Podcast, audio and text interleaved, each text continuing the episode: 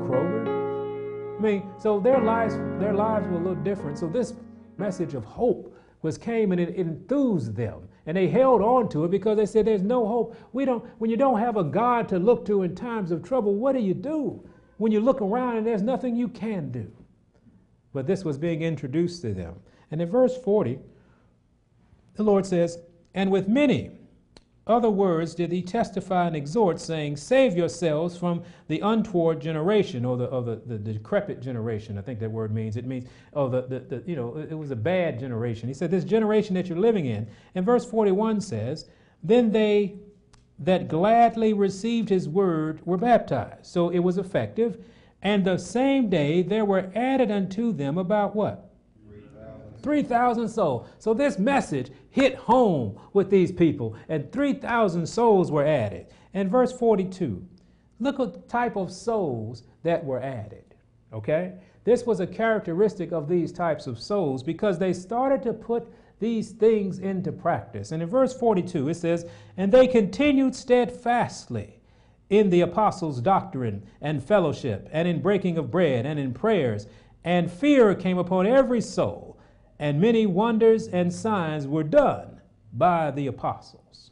One great thing we got out of this was it was the joy that this message brought, and, and it caused them to join and be joined to this body of believers, but they were steadfast in their belief.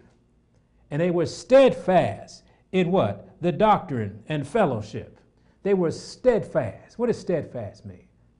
They diligently consistently stayed with the doctrine that they were taught. Amen. They held on to the instruction of God. They practiced it diligently. And these were the new people. these were the ones that were just added, but they diligently held on. They diligently practiced. And this is what made them develop the character for eternity. See, there's a certain character that gets to spend eternity with God. And these young brothers and sisters, they were learning that by diligently holding on and steadfastly practicing the doctrines that they heard from the disciples. Amen? Now, what we have to understand is this is the key to it all. How steadfast will we be? Steadfast when, the, when the, the, the, the, storms come, when the floods come? Will we diligently hold on to the doctrine that God has so graciously shared with us? Or will we be swept away with this, this, this, this new wave of misunderstanding? And in Psalm 37, let's turn there. He said, Look, he said, I need you to stay, be steadfast. And the only way you can be steadfast is you have to have this faith and this confidence that the doctrine that you're hearing is of God and it is a promised doctrine. It's not just a can and cannot do doctrine, it's a powerful, victorious doctrine that we have to hold on to. No matter what the circumstance, no matter what the issues, we have to hold on to the doctrine and the, the, the, the, the, the power that comes in it, which is wrapped in the Holy Spirit. So, Psalm 37, verse 34. Psalms 37, verse 34 says, Wait on the Lord and keep what?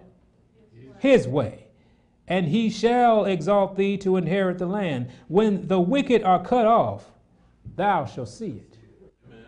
When the wicked are cut off, thou shalt see it. So he said, There is wicked. There's a time for them to be cut off, and you'll be able to see it only if you what? Wait on the Lord and keep his way. Amen. Keep his way. Just like these young brothers, they were steadfastly keeping the way of God. They were diligently keeping the way of God. They waited on God. See, that's one thing about the doctrine and, and the power and the victorious promises of God. Yes, he, they are sure. And, and he, you will be victorious, but there's opportunities where you have to wait and be tested. And if we haven't learned to wait on God, if we don't learn to trust God, we will not wait on Him. We have evidence in our life in that, don't we? When God says something and you say, Well, yeah, Lord, you promised that, but it's not coming in the time I need it. We won't wait on the Lord. We'll go ahead and, trust another. We won't steadfastly stand on the doctrine. We'll t- try this other doctrine that got us in the circumstance in the first place. He said, Wait on me. I'll exalt thee in the land.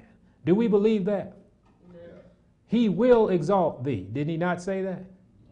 Now, what's our problem? If we believe what he said, it doesn't matter how long it takes, does it? The end result is ex- exaltation in the land, and the wicked will be cut off.